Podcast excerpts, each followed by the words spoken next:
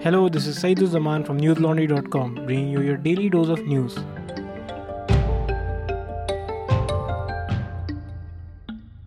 Today is Monday, the 18th of September.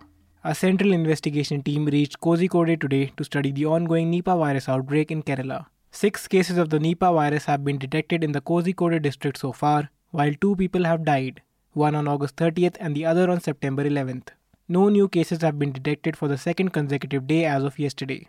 Scroll reported that the Department of Animal Husbandry and Dairying sent a four member team to Kozhikode to study the outbreak.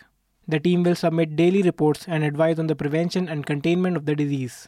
According to The Hindu, the central team comprises H.R. Khanna, Joint Commissioner of the National Livestock Mission, Vijay Kumar Teotia, Joint Commissioner of Livestock Health. It also includes one member each from the ICAR National Institute of High Security Diseases, Bhopal, and the Regional Disease Diagnostic Laboratory, Bangalore. The Kerala administration has declared nine panchayats in the Kozhikode district as containment zones. Although no curfew has been imposed yet, only shops selling essential goods are allowed to operate between 7 am and 5 pm in these nine containment zones. The Kozhikode district administration has advised educational institutions to remain closed and hold online classes until further notice. Listeners, Monu Manesar is currently in custody held for the murder of two men. Here at News Laundry, we've got exclusive footage of Monu and his gang of vigilantes. From a nexus of collaborators and informers to police patronage and GPS trackers, our new short film spotlights everything that enables Monu Manesar. Independent filmmakers closely followed Monu and his associates from late 2021 to early 2022 to get this fly on the wall account of his operations. The film is already out for our subscribers. Contribute to our NL Sena project to help the makers and News Laundry cover the cost accrued in producing this film. We are able to bring you our reports and analysis only because you've got our back. Subscribe to newslaundry.com and pay to keep news free. Our subscription starts at only 900 rupees a quarter. The five day special session of Parliament began today, commencing in the old Parliament building. Proceedings will move to the new Parliament building from tomorrow. Prime Minister Narendra Modi kicked things off today with an address to the Lok Sabha where he credited the success of G20 summit to the entire nation, saying the success is not of one person alone or a political party. When Congress President Mallikarjun Kharge declared that members of the opposition are not allowed to speak in the House in general during the current session, there was verbal anarchy in the upper house. Rajya Sabha Chairman Jagdeep Dhankhar objected, remarking that Kharge had targeted the chair. Three days of the session will be dedicated to the government business, the specifics of which are unknown. The government has said that eight bills, four of which were already mentioned, will be considered during the special session. The centre had already faced a barrage of inquiries about why is it preserving secrecy about the agenda for the session. Several opposition leaders claimed that it demonstrated the centre's lack of faith in parliament. One of the bills discussed during the legislative session sought to establish a selection committee for the appointment of election commissioners. However, according to NDTV, the bill has been taken off the agenda. Floor leaders were informed on Sunday that a measure on the welfare of senior citizens, as well as three related to scheduled castes and scheduled tribes, had been added to the agenda. Opposition groups such as Biju Janata Dal and the Bharat Rashtra Samiti have urged the government to introduce legislation to establish quotas for women in legislatures such as the Lok Sabha and state assemblies.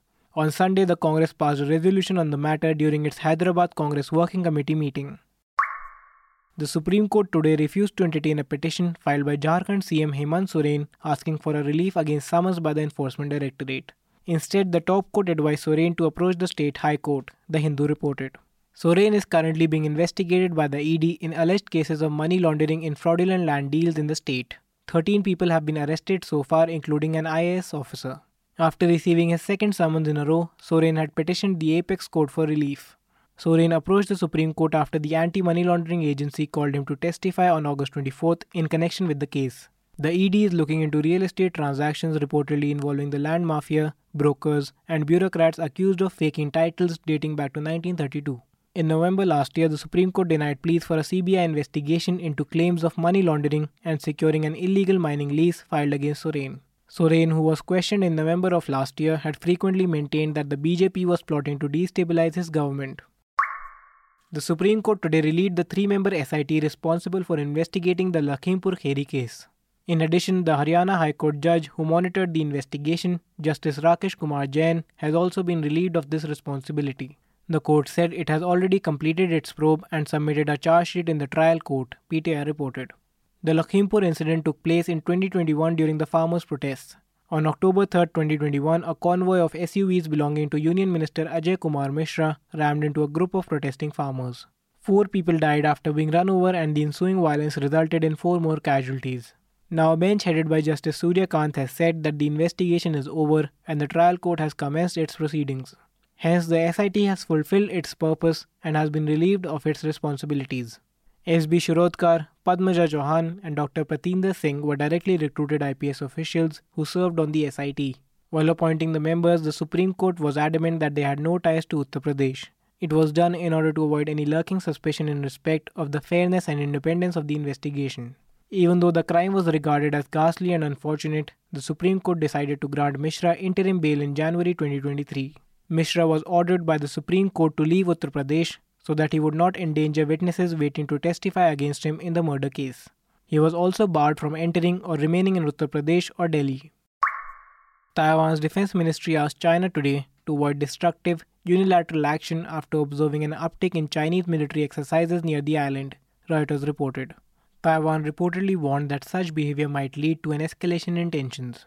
China had launched more than 100 fighter planes and 9 naval ships into the Taiwan Strait today. Last week, China had sent more than 100 naval ships to the region for maneuvers, including in critical waters in the South China Sea and off Taiwan's northeastern coast, a regional security official told Reuters. According to Taiwan's defense ministry's biennial report this month, China is boosting its air force against Taiwan by permanently deploying new aircraft and drones at expanded air facilities. That's all the news we have for you today. Have a good day or a good night depending on where you're listening from. See you tomorrow. All the News Laundry podcasts are available on Stitcher, iTunes, and any other podcast platform. Please subscribe to News Laundry. Help us keep news independent. To catch all our podcasts on news, pop culture, current affairs, and sport, visit newslaundry.com. Follow us on Facebook, Twitter, and Instagram, and subscribe to our YouTube channel.